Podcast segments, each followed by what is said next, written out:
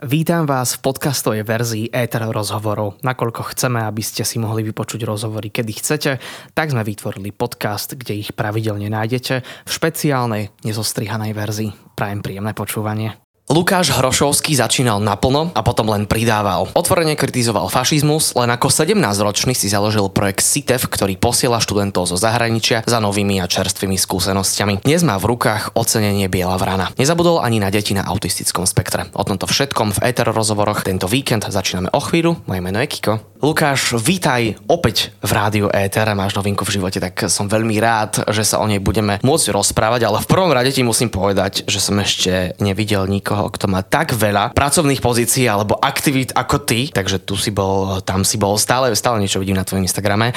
Takže ty si konečne ten človek, ktorý všade bol a všetko videl?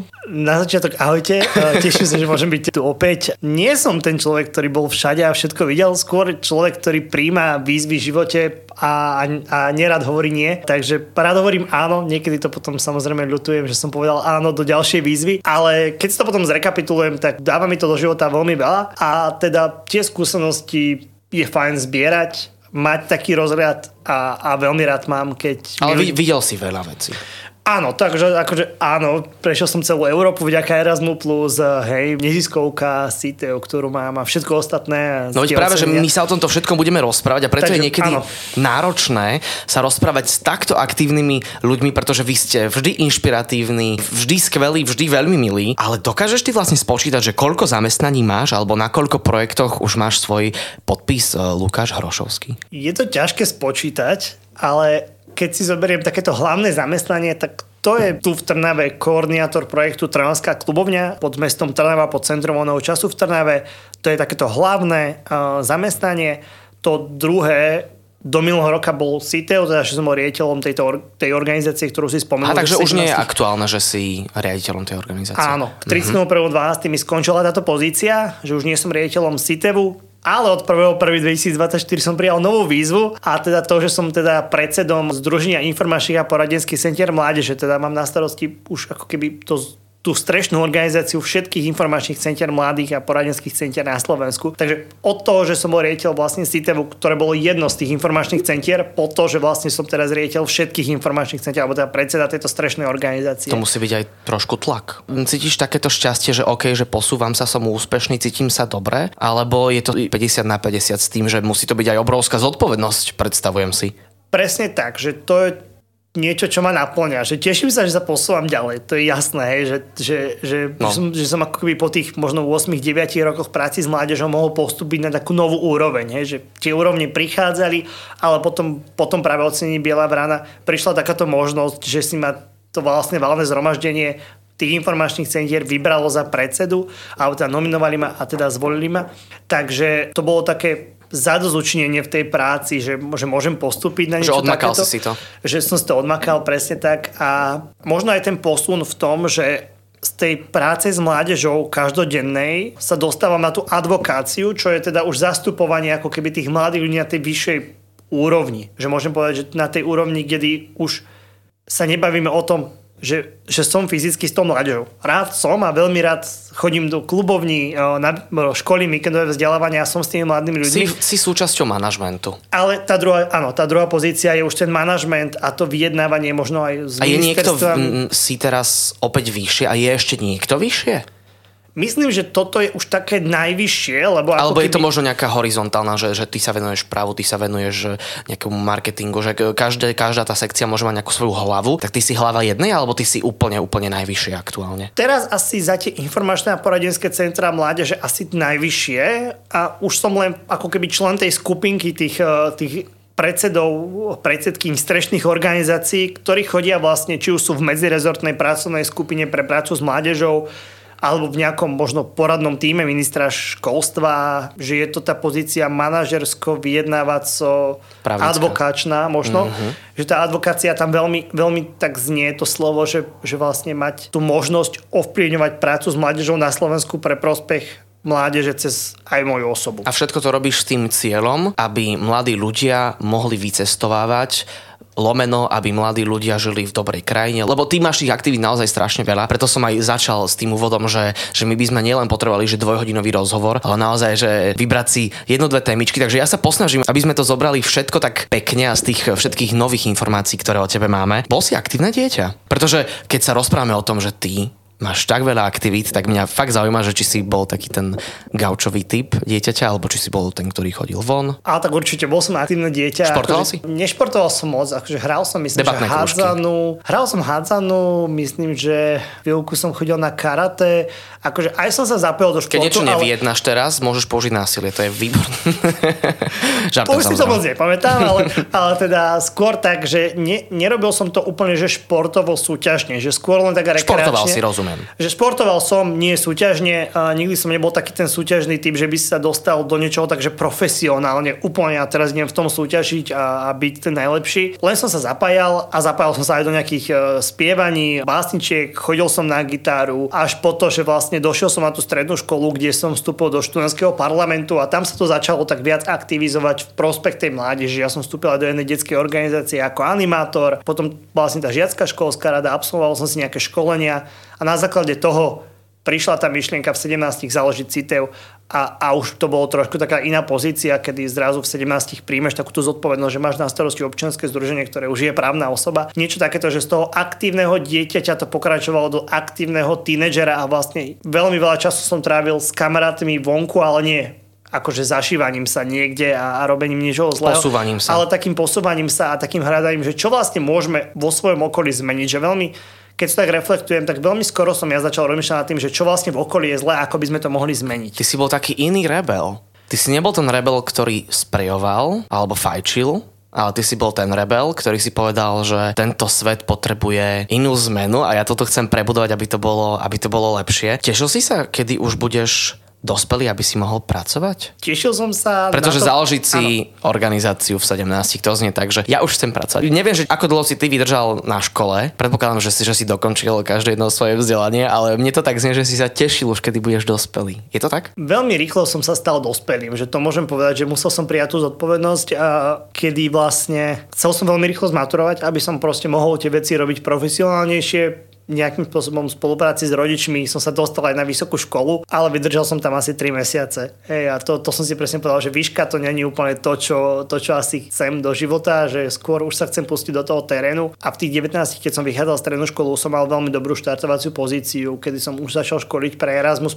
Vedel obchodná som, že to... akadémia, povieme aj pre poslucháčov. Áno, áno, obchodná akadémia, ale bilingválna, teda vychádzal som s tým, že tá angličtina moja bola na vyššej úrovni. Áno, mal si matematiku v angličtine. Aj to, aj ekonomiku, aj účtovníctvo, aj rôzne Ešte, že tie čísla sú rovnaké. Áno. Ty si Kisučan, ako svoj hlavný cieľ máš rozšíriť pôsobnosť CITEF organizácie, takže sa zdá, že ja teraz vlastne vychádzam trošku ešte z takých starších informácií, ale vlastne môžem sa opýtať aj teraz, že máš už pocit, že ten CITEF, keď ide do úzadia, že už si spravil to, čo si tam mal spraviť a ja už len dodám, že je to dobrovoľnícka vzdelávacia organizácia v jednom. Nebolo to ľahké posunúť sa možno, že nechať tú organizáciu po nejakých 8 rokoch, takéto, ja to volám, že také moje bábetko, ktoré som ako keby zakladal ako ten tínedžer, nechať niekomu inému, aby, aby túto organizáciu viedol, že ja som teraz v takej pozícii už len mentora, že tej súčasnej uh, predsedničke pomáham, mentorujem ju, aby to vedela ťahať, ale áno, cítil som, že moja pozícia sa naplnila, že v nejakom momente už som naplnil všetko, čo som asi chcel na tých kysúciach. Proti mne sa to začalo otáčať, že vlastne už jedno to bolo, že to naplnenie a v nejakom momente, keď už to bolo moc aktívne naplnenie a chcel som pokračovať ďalej, hej, že ísť ešte ďalej, ešte ďalej, ešte ďalej, to už sa začalo otačať proti mne, takže v tom 2020 prvom, keď prišla tá výzva z mesta Trnavy a ponuka z mesta Trnavy, tak to bolo... Na tú klubovňu? Na, t- na, na, tie, na, na vlastne projekt Trnavská klubovňa, tak to bolo veľmi akože vážne rozhodnutie, že odísť, že zanecháte Kisuce, možno z Trnavy riadiť tú organizáciu a na Kisuce si nechať ten svoj tým, ktorý som tam nejako vychoval. Tam potom nastali nejaké personálne zmeny až do toho momentu, kedy minulý rok e, sme sa rozhodli, že už ani nebudem ani predsedom tejto organizácie, aby som sa mohol aj ja sám posunúť ďalej a mohol prijať nové výzvy. A nečakal som, že príde naozaj výzva to, že stať sa predsedom všetkých informačných centier mladých na Slovensku alebo teda tejto strešnej organizácie. Takže môžem povedať, že áno, niečo sa naplnilo, som za to veľmi rád. Verím, že som na Kisuciach zanechal veľmi veľa dobrého. A potrebovali Kisuce takúto organizáciu? Určite áno. My keď sme si robili prieskum v 2017, keď sme išli na tú lokálnu úroveň, lebo organizácia vznikala 2015 na to, aby sme mohli vysielať mladých ľudí do zahraničia. Čo bolo taký pekné, chcel som ja cestovať, moji spolužiaci, moji kamaráti. A Áno, a mal si 17 a s kamošmi ste dostali nápad. Áno, takže rozšírilo sa ďalej, ale už v tom 17. sme to chceli tak sprofesionalizovať a chceli sme proste ísť do, do toho momentu. Áno, vy, vyrástli ste. Aj to, že áno, vďaka tomu, že sme cestovali po rôznych krajinách Európy, tak sme nabrali rôzne skúsenosti a tam sme si spravili prieskum a zistilo sa, že naozaj Kisúce potrebujú takúto organizáciu, také každodenné venovanie sa mládeži. A stali sme sa informačným centrum centrom mladých, dobrovoľníckým centrom. Tam to teda začalo, takýto prechod na tú lokálnu úroveň. To myslím, že určite Kisúce potrebovali a stále to potrebujú. Takže ja som veľmi rád, že tá organizácia tam stále je aj po tom všetkom, čo sa udialo okolo mňa, mojej osoby, celej tej organizácie. Ten výsledok je tá biela vrana. Toto možno vnímam tak, že naplnilo sa naozaj to, čo som možno aj chcel. Môžem teraz naplňať nejakú novú víziu a nové, nové plány. Radio Eter vám prináša rozhovory s naozaj veľmi inšpiratívnymi ľuďmi a v našom rozhovore budeme pokračovať, takže zostanete naladení. Na úvod som žartoval o tom, ako veľa funkcií zastávaš. Tak v parlamente by úrad pre nezlučiteľnosť funkcií si na tebe úplne zgústil a zbožňoval by ťa.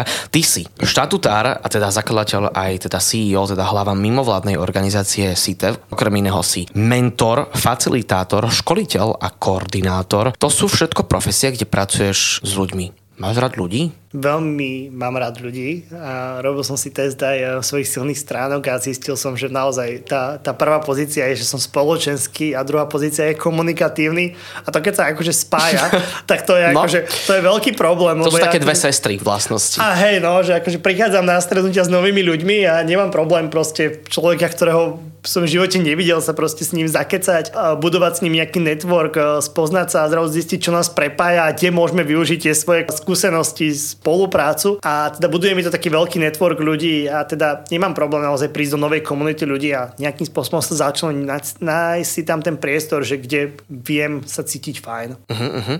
Takže tak angažuješ svoju osobnosť a premenil si tým, čím si, tak pridal si do toho ešte nejaké, nejaké skúsenosti, nejaké zručnosti, ktoré si nadobudol možno aj cez CITEV a dnes vlastne ty, e, ako si povedal, označil si to ako advokátsku funkciu, tak keď máš rád ľudí, tak nie si teraz trošku odstrihnutý od, od nich? Tým, že už v tej hierarchii si išiel vyššie, tak nie je to taký paradox toho zamestnania? Nechávam si presne preto aj ti ďalšie funkcie, že stále som mentor pre si, si, si to vybavil. áno, áno, stále som mentor aj keď som koordinátor projektu Transka klubovňa, tak veľmi rád chodím do tých klubovní a trávim ten čas s tými mladými ľuďmi. Ďalšia vec, že som školiteľ. Hej, a stále si nechávam to, že niektoré víkendy do roka školy mladých ľudí. A môžem povedať, že vlastne najbližšie víkendy bude napríklad školy Alianciu stredoškolákov. Školíme mladých ľudí na to, aby sa stali takými baby lektormi alebo takými pomocnými lektormi, aby sme ich mohli vyslať do škôl a aby robili workshopy. Teraz Spoluprac- možno... Nespolupracujete s Leaf Academy? To nespolupracujeme Oni, oni majú pár veľmi silných študentov, ktorí chodia robiť osvetu o rôznych témach, venovali sa, viem, aj duševnému duševnému zdraviu. To mi len tak napadlo. Prepač, prerušil som ťa. To, to je úplne v pohode. Chcel som vám dodať to, že vlastne napríklad vzdelávame mladých ľudí, ktorí chodia robiť workshopy na tému nenávistného vyjadrovania, alebo teda ako predchádzať nenávistného vyjadrovania. Dostaneme sa k tomu, áno. Veľmi dôležitá téma je napríklad eurovoľby, takže teraz sme školili pred e, pár týždňami mladých ľudí, aby sme ich vyslali do škôl, aby robili osvetu o Európskej únii. ja sa chcem pridať, ja sa chcem pridať. Akože Slovensko, Slovensko má najhoršie čísla v účasti v eurovoľbách. Hej, už posledné dve, dve uh, 10 ročia? posledné Aha. dvoje voľby, áno, mm-hmm, posledné mm-hmm. dvoje voľby sme skončili najhoršie z celej Európskej únie. Takže vnímaš to tak, že, že stále je to problém? Stále je to problém, že ako keby... Uh, Slováci nemajú tak blízko, alebo necítia taký ten záväzok k tej Európskej No my únii. sa necítime veľmi európsky aj keď 70% všetkých zákonov, ktoré prechádzajú v parlamente, sú na základe odporúčania Európskej únie alebo nariadení Európskej únie. V našej? Áno, presne A to tak. sú tie, ktoré sa nedostanú do televíznych novín, alebo prečo je toto pre mňa novinka?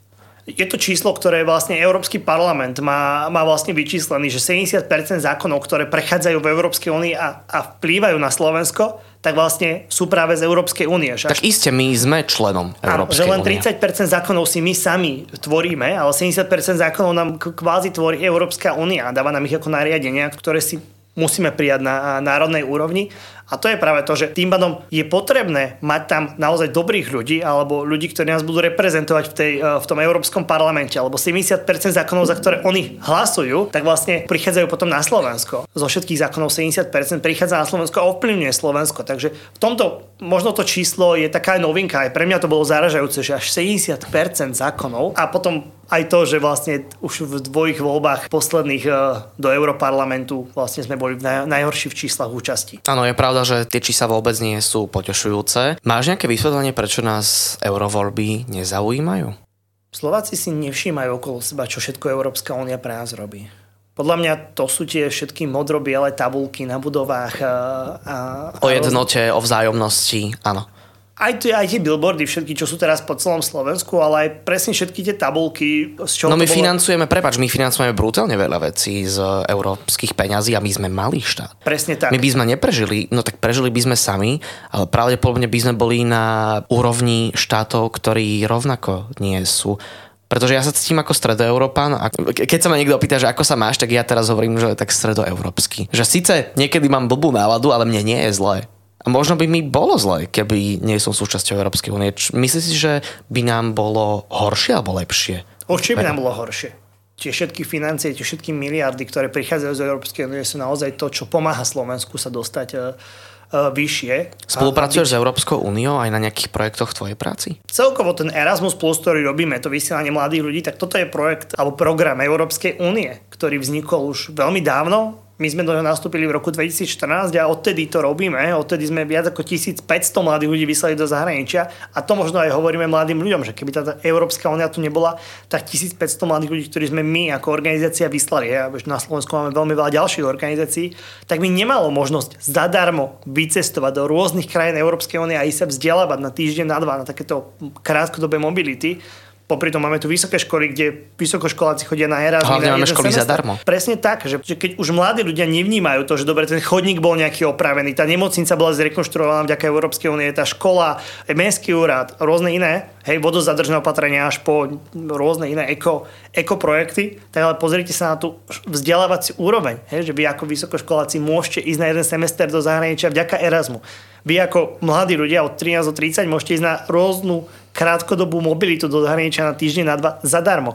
A zrazu ten, ten moment toho, že zadarmo môžem spoznávať. Takže áno, ten najväčší problém sú väčšinou peniaze. To je pravda. Máme tu veľa študentov, e, veľa deciek aj zo stredných a základných škôl možno, ktorí na to nemajú rodičia, tak priemerný plat na Slovensku je len tá suma, ktorá to, ktorá to aktuálne je, takže nie každá rodina si to môže dovoliť, takže naozaj je skvelé, že, že sa toto niekomu naozaj podarilo. E, ty si predstavil celú Európu, tak ktorý je taký najlepší štát, s ktorým by sa Slovensko malo porovnávať? Túto otázku dostávam veľmi často. Naozaj dobre, ideme ďalej, to bola uh, trápna otázka, ale naozaj ma to zaujíma. Neviem, mne tak napadlo mimovoľne, že Švédsko povieš. Nie, ja dobre, Švédsko to nie ja je. Ja vždycky hovorím, že z akého pohľadu? Že napríklad z kultúrneho pohľadu... Uh, tak daj, že kde bolo tebe najlepšie iba, keď uh, si bol na Erasme. Estonsko. Estonsko je pre mňa veľmi krajina, o ktorej sa máme čo učiť uh, v oblasti IT, e-governmentu, takže to je, povedal som tak po anglicky, ale ako keby toho elektronického vládnutia. Hej, že oni už 10 alebo 15 rokov volia cez občianský preukaz. Medzi hej. tým u nás v parlamente staré tlačítka. Áno, to, to, to, sú rôzne vtipné veci, je, že teraz mi prišla notifikácia, že slovensko.sk, že, budem doká- že dokážem podpisovať dokumenty, rôzne elektronický podpis, hej, čo je slovensko.sk, takže budem to môcť robiť cez mobilný telefón. V Estonsku to majú už 10 rokov. A medzi hej. tým Česko teraz schválilo zákon, že môžu mať elektronické doklady. A my zabíjame stromy papierom, papierom, papierom, papierom donedávna. Viem, že to môže znieť ako prkotina, ale pre mňa to nie je. Sme ešte dostávali lístky v autobuse, čo je pre mňa nepochopiteľné, ako takéto niečo fungovalo toho času, ja neviem, 2020. Aj vtedy mi to znelo zvláštne a dnes už sa tie lísky netlačia, takže možno robíme také pomaličké kroky. Máš vysvetlenie, posledná otázka pred tento vstup, aby sme si dali aj pesničku. Máš vysvetlenie na to, prečo možno tie veci tak dlhšie trvá, pokým prídu na Slovensko? Ja to tak vnímam, že, že veľmi nám to trvá, lebo sa bojíme zmien. Že tam tá, bojíme sa zmien vidím to pri školskej reforme, vidím to pri reforme eurofondov, že, že máme zaužívané proste tie staré štruktúry a takto to proste bolo 10-15 rokov, tak takto to že musí nemeňme pokračovať. Čo, čo, nemeňme, čo funguje. Áno, lebo tí ľudia nevidia, že to nefunguje. Hej, že to, Alebo že to môže fungovať reálne lepšie. No áno, presne tak. A, a vtipný moment, ja len poviem jeden, je to, že, uh, že tá naša, naša vláda ešte pár rokov dozadu bola v Estonsku sa inšpirovať, uh, ako robiť tento e-government na Slovensku. Estonsko má 1 milión obyvateľov, my máme 5 miliónov obyvateľov, hej, 5,5. Každopádne ten e-government nastal stokrát viac ako Estonsko. Takže aj v tomto celom, že ako sa išli inšpirovať, a tam im to funguje, a nám to nefunguje. Hej, ale teda funguje nám to veľmi oklieštené. Našli sa ľudia, ktorí aj na tomto si potrebovali zarobiť financie a nejdem spomínať, že, že kto, lebo to nevieme, hej, že, ale ako keby, že aj na tomto celom, že preto tak dlho trvá, lebo je tam v pozadí znovu nejaký, nejaký biznis, že prospech ľudí, že poďme, aby naozaj tie občianské preukázy, ten e-government fungoval, ale ako na tom čo najviac získať financí, stalo to veľmi veľa financí, aj tak to nefunguje a teda teraz vidím, že konečne sme sa pohli, ale Estonsko už 10 rokov takéto niečo má a stalo ich to naozaj 100 krát menej a majú len 5 krát menej obyvateľov. Hej. Takže v tomto sme takí spomalení a preto hovorím aj to Estonsko, lebo aj ten vzdelávací systém vyzerá veľmi fajn v Estonsku, ale potom sú aj rôzne iné krajiny, od ktorých som sa inšpiroval a vďaka tomu robím tú prácu s mládežou možno tak európsky, nie slovensky lebo vidím, ako to v tých krajinách sa dá robiť a že veľmi často používam, používam to, že poďme, hľadajme možnosti, že keď mi niekto povie, že nie, to sa nedá, tak ja poviem, že stop, dá sa to. že proste dá sa to, poďme nájsť tú možnosť, ako to spraviť. Každá situácia má riešenie, sa rozprávam s Lukášom Hrošovským a už mám aj taký pocit, že, že je na čo sa spomenúť tú bielu vranu, takže určite zostanete naladení, pretože ja už si myslím, že rozumiem tomu, ako sa tento človek dostal k takémuto oceneniu, pretože je pravda, že nie všetko je o peniazoch a možno, ak budeme uvažovať v nejakom vyššom záujme a v tom ľudskom dobre, tak možno niekedy aj niekto z nás získa takéto ocenenie bolo by to určite skvelé, takže zostanete naladení. Rozprávam sa s jedným z najviac angažovaných mladých ľudí, ktorého môžete stretnúť, môžete ho stretnúť aj v Trnave v Trnavskej klubovni.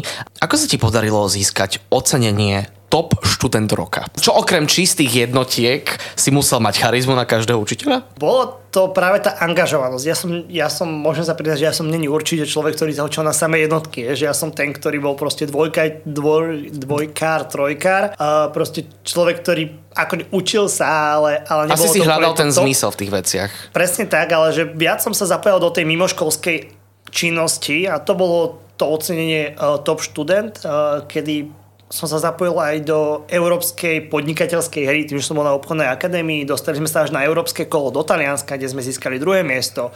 Uh, bol som predseda študentského parlamentu, uh, zapájal som sa do do podnikateľského zámeru pre Žilinský samozprávny kraj. Tam sme získali aj nejaké financie, aj nejaké ocenenie za to.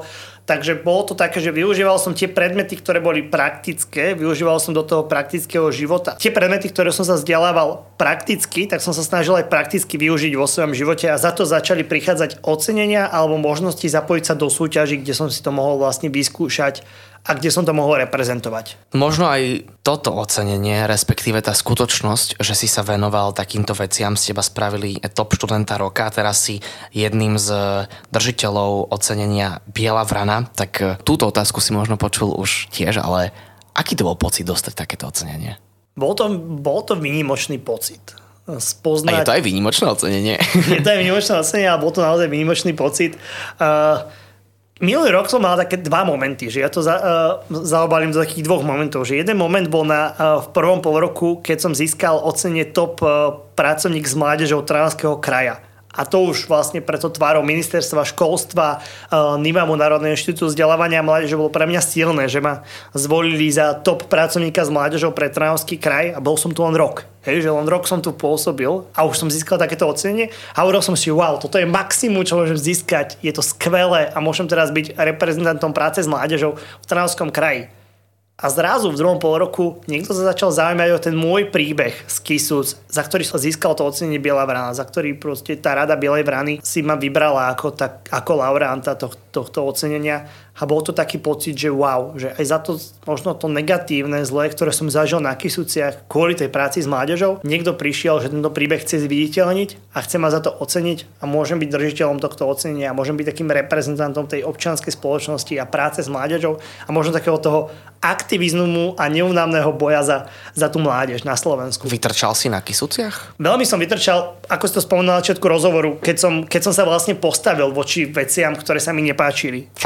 Či či už to bol extrémizmus, fašizmus a teda to, že sa nejaké politické strany prišli propagovať na Kisuce, tak som si povedal, že OK, tomu No tak to musíme... už bol neonacizmus tým pádom. Áno, to, že proste poďme sa tomu postaviť. Uh, takže tam bol ten problém, že my sme prišli nejakých 200 ľudí sa postaviť proti a tisíc ľudí prišlo podporiť túto politickú stranu. A to bol vtedy taká, akože tá, taká tá tá horúca sprcha alebo taký ten horúci pot, že vlastne čo to prinesie. A prinieslo to práve akože útoky na moju osobu. Do toho moc nechcem ako keby ísť do konkrétnosti, ale zrazu prišla biel, uh, biela vrana, zrazu ocenenie za to, čo som vlastne, ako som toto obdobie prežil, uh, že som sa nevzdal tej práci s mládežou a že aj tak, aj tak som pokračoval v tom boji za prácu s mládežou na Slovensku. A tým pádom mi to dodalo takú tú energiu toho, že pokračovať ďalej, lebo samozrejme po tých pár rokoch už človek možno stráca tú motiváciu, že vidí, že môže posúvať tú prácu s mládežou na Slovensku, ale keď sú mu hádzané polona pod nohy, tak ako keby už stráca možno tú silu, tú energiu. Tieto dve ocenenia za minulý rok, e, ktoré som získal, mi dodali tú energiu pokračovať ďalej a povedať si, že OK,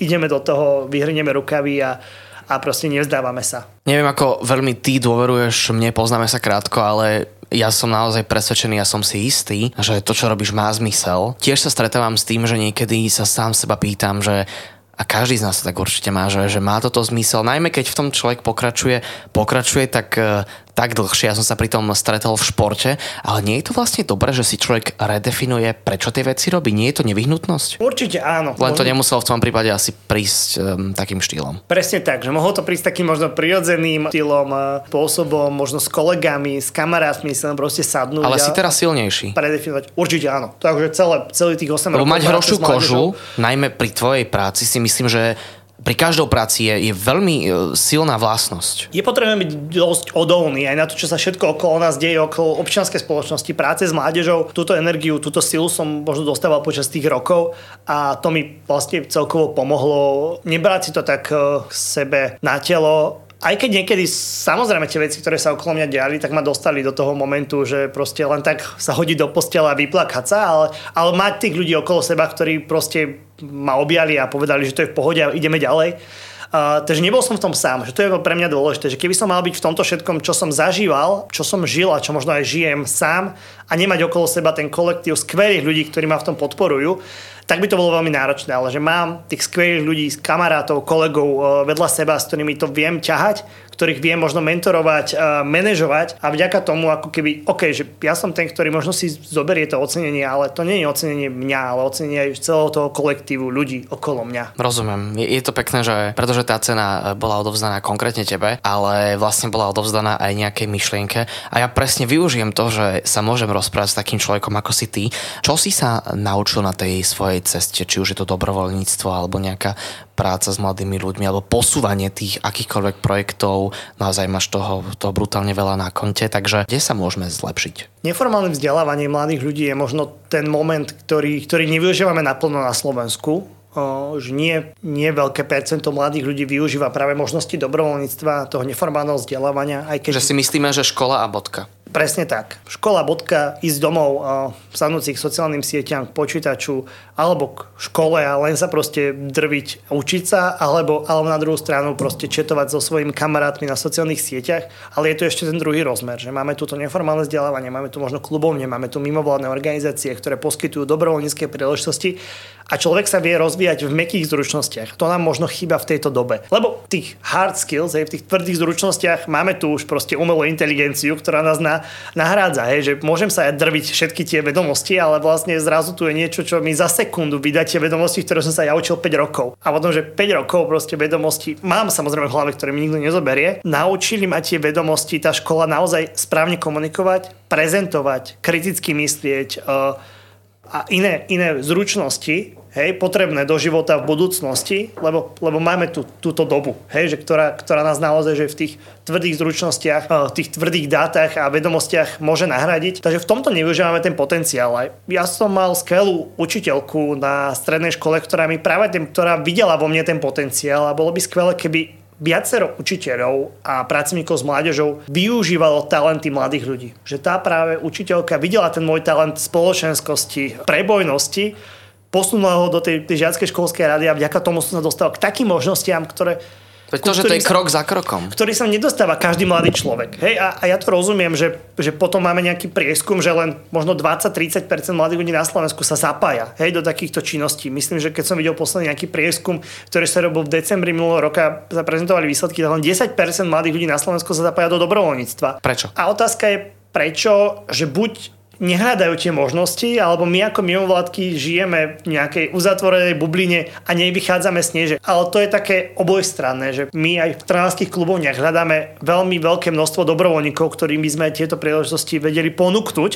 Na druhej strane... Môžu sa k vám teda hlásiť. Môžu sa k nám hlásiť. Mm-hmm. Na druhú stranu hľadáme ten spôsob, ako sa k tým mladým ľuďom dostať, lebo keď im to my ponúkame cez sociálne siete, cez webové stránky, aj takto cez rozhovor v rádiu, rôzne iné možnosti, aj tak aj tak stále neprichádzajú tie, tá registrácia od mladých ľudí, že, že áno, mám záujem tá o dobrovoľníctvo. Uh-huh. A potom je tu ten druhý rozmer, že OK, tak my vychádzame z nejakej tej svojej bubliny, komfortnej zóny, ideme na tie školy, robíme propagáciu, aj tak aj tak to nepomáha. Takže potom ten rozmer toho je, že mladí ľudia nie sú v tom vychovaní a necítia takú tú spoločenskú zodpovednosť zapájať sa do niečoho takého. To, že jedna vec je stať na námestí a možno protestovať proti niečomu, ale druhá vec je zapojiť sa aktívne do nejakej mimovládnej organizácie je a to... vlastne vďaka tomu sa učiť, vďaka tomu sa posúvať a vďaka tomu sa stavať aktívnym občanom, lebo aj to státie na námestí je fajn, aktívne občianstvo, ale ešte aktívnejšie je zapojiť sa do nejakej občianskej aktivity, do občianského združenia, mládežníckej organizácie a naozaj každého týždňa tam pomáhať a na tom budovať tie svoje meké zručnosti. Cenu si si prevzal v deň boja za slobodu a demokraciu. Mám pocit, že tak celý rozhovor vlastne rozprávame nielen o tebe,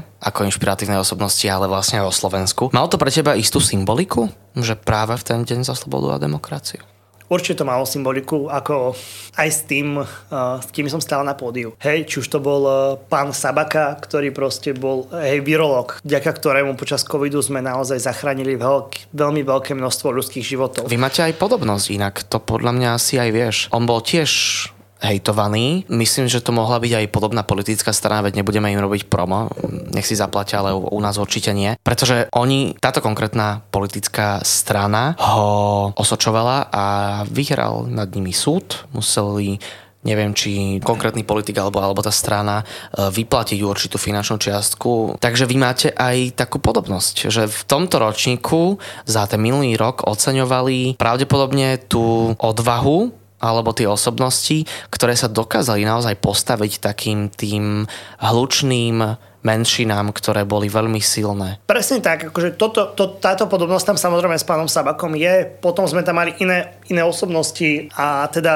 uh, ten môj príbeh bol veľmi podobný príbehu uh, z Rimavskej soboty, kde vlastne tiež uh, jeden aktivista nejakým spôsobom sa aktivizoval v oblasti kultúry a niečo, čo sa mu nepáčilo, tak začal sa vlastne proti tomu stavať a vďaka tomu stratil prácu a nejakým spôsobom bol očiernený. Takže to bol ten druhý príbeh, ktorý bol ako keby ocenený spolu so mnou na pódiu. A potom tam bol pán e, Bútora, ktorý vlastne bol človek, ktorý, ktorý sa postavil proti anticharte. Hej, takže to bolo symbolické, že ako keby byť tam ja ako mladý chalan s pánom Bútorom, ktorý proste je už pán v rokoch, ktorý si prežil ten boj za tú slobodu, bol práve ten moment tej symboliky a toho možno silného momentu, že sa stretli vlastne dve generácie. Tá, ktorá nám vybojovala tú slobodu a teraz tá generácia, ktorá stále bojuje za tú slobodu a stále sa nevzdáva, lebo stále sme sa nedostali úplnej slobode. Rozprávam sa s Lukášom Hrošovským, ktorý v 27 rokoch dokázal naozaj veľké veci a preto sa určite oplatí tento rozhovor dopočuť. Ak si sa náhodou naladili neskôr, tak nás nájdete aj na podcastoch ako Etera rozhovory.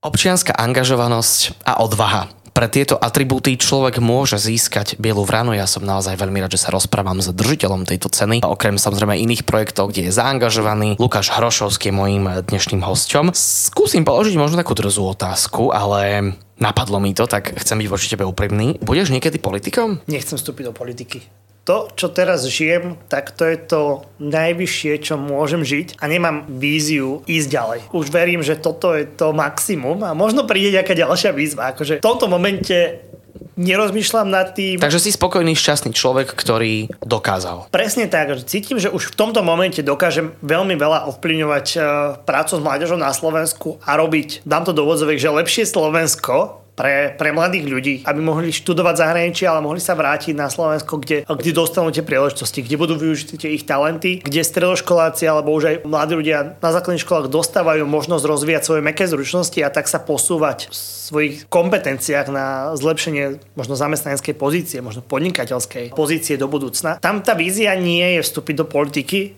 myslím, že to by mi viac uškodilo, že skôr cítim, že túto pozíciu, ktorú teraz mám od januára, potrebujem rozvíjať. Potrebujem... Zopakujme prosím, aká to je pozícia. Uh-huh, takže som uh, predseda strešnej organizácie, ktorá sa volá Združenie informačných a poradenských centier mládeže, ktorá má momentálne 16 členov, takže 16 organizácií, ktorým radím, pomáham ako budovať e, tú prácu s mládežou na Slovensku a možno ich zastrešujem v tej advokácii voči ministerstvu školstva, voči Národnému inštitútu vzdelávania a mládeže alebo voči iným ministerstvám alebo vláde na Slovensku. No vieš, prečo mi to napadlo? Pretože vraví sa, že v určitom bode, uh, a mohlo by to sedieť aj na tvoj príbeh, človek zistí, že ak chce skutočne zmeniť nejaké veci na Slovensku, tak musí ísť cez parlament. Tak uh, myslíš si, že budeš mať dostatočnú silu v tejto funkcii, ktorá je bez pochyby významná? Verím, že áno. Musím... Bo ja, si, ja, ja, ja, ja tuším, že ešte príde niečo. Ja nechcem ťa tu vyfarbovať ako politika. Keď sa rozprávame o občianskej angažovanosti, on sa to tak trošku pýta, sa opýtať aj na tú politiku a vidím, že si rozhľadený človek a že to sleduješ. Prečo vlastne ty túto robotu robíš? Je to naozaj preto, že ty fakt chceš, aby tie veci boli lepšie, lebo ak hej, tak podľa mňa možno vznikne niekedy projekt a nejaká skúsenosť, kde si o 15 rokov povieš, že tá politika zrazu dáva zmysel, pretože si mladý. Presne tak, akože vnímam to tak, že v tejto chvíli, v tomto momente potrebujem spoznať tú pozíciu, ktorú momentálne zastávam, potrebujem sa možno v nej ukotviť, spoznať samého seba. Že a nevylúčujeme to do budúcnosti. A teda. nevylúčujeme to do budúcnosti v tom, že musel by prísť naozaj veľmi zaujímavý projekt, uh, lebo momentálne to, čo je na Slovensku politika, tak to pre mňa nie je politika. Hej, že to je pre mňa naozaj divadlo, ktoré sa hrá a, a verím, že raz sa dostaneme do tej pozície, že tá politika bude kultivovaná, odborná, profesionálna. Raz sa dostaneme do momentu, kedy naozaj sa budeme baviť na odbornej úrovni aj v parlamente a budeme tie zákony a všetky tie veci za lepšie Slovensko posúvať uh, možno do toho momentu, že že to nebude založené na tom, že ako to cítim, alebo koho potrebujem zachrániť, alebo pre koho potrebujem ten zákon spraviť, aby moji kamaráti boli šťastní, ale že to bude naozaj pre ľudí. To je možno to, že ja veľmi často používam tú frázu, že za lepšie Slovensko, tak neviem, že keby som išiel do budúcna kandidovať, kandidovať, či by to nebol nejaký akože práve, práve no, akože názov projektu. Už máme dve strany, ktoré majú v sebe Slovensko, takže prosím ťa, tretiu nepotrebujeme, lebo volič by mohol byť zmetený. Mo- mohol by si si dať ešte, že ja neviem, konzervatívne Slovensko.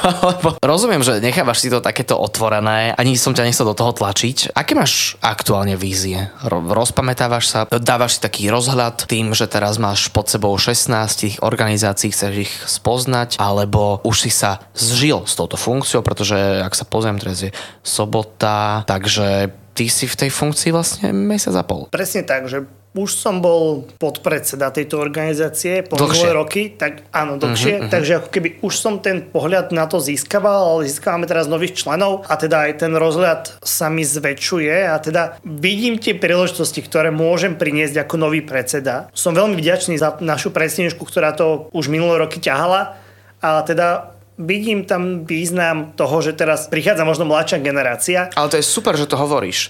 To je skvelé, pretože ak by si tento pocit nemal, podľa mňa by si nemal ani kandidovať. Presne tak, takže ako keby v tomto uh, dostal som tú ponuku ísť kandidovať za predsedu, bol som aj zvolený, prijal som to, pripravoval som sa na to a makám mesiac a pol, snažím sa naozaj v tom zorientovať, uh-huh. lebo je to niečo nové, hej, že zrazu, ja som doteraz nebol členom žiadnej medzirezortnej pracovnej skupiny pre prácu s mládežou, alebo nebol som až tak blízko ministerstvu školstva, ako teraz môžem byť a nebol som tak blízko tomu, ako môžem ovplyvňovať prácu s mládežou na Slovensku. Takže toto je pre mňa nové, ja sa potrebujem učiť tie zákony, lebo teraz je to aj tá práca o tom, že potrebujem tie zákony mať naštudované a mať ten rozhľad v tomto a aj poznať tých ľudí. Že teraz poznávam tých ľudí okolo tej práce s mládežou, ktorí ovplyvňujú, potrebujem sa do tejto skupinky začleniť, potrebujem spoznať celé tie procesy a vďaka tomu vlastne viem budovať tú organizáciu od začiatku na novo s novým uh, driveom, uh, s novou takou energiou aby to prinieslo prospech tým členským organizáciám, 16 informačných a poradenským centrám, alebo aj práci s mládežou na Slovensku. Že keď ja sa pozriem na tie čísla, tak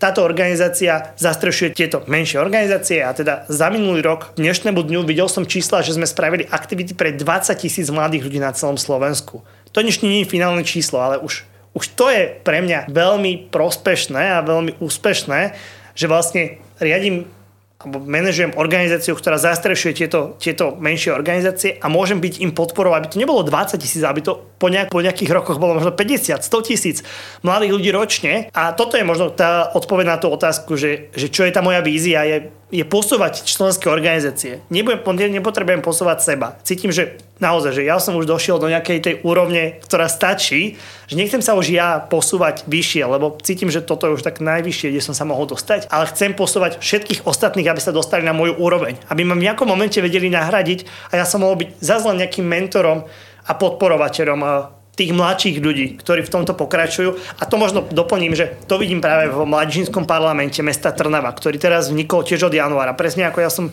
prijal novú funkciu, tak vznikol aj, aj mladžinský parlament mesta Trnava. To sú tí mladí, aktívni ľudia, stredoškoláci tu v meste Trnava, ktorí majú drive a chcú zmeniť niečo v meste Trnava.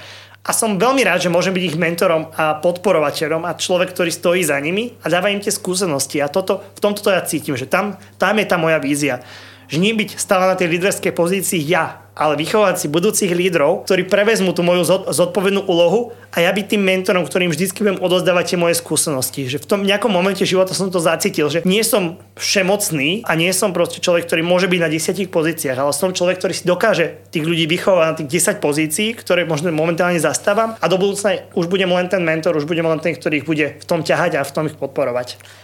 Jeden z najlepších lídrov, za kým som sa mohol rozprávať, líder Hrošovský bol mojím dnešným hostom. Ďakujem ti veľmi pekne za návštevu. Ďakujem, že som tu mohol byť. Počúvali ste Etero rozhovory dnes s naozaj inšpiratívnou osobnosťou a s novým hostom, respektíve hostkou. Prichádzame o týždeň a repríza nášho rozhovoru, teraz ste ho počúvali v sobotu, tak repríza je v nedelu o 13. Nájdete nás aj na podcastoch. Do počutia na budúce.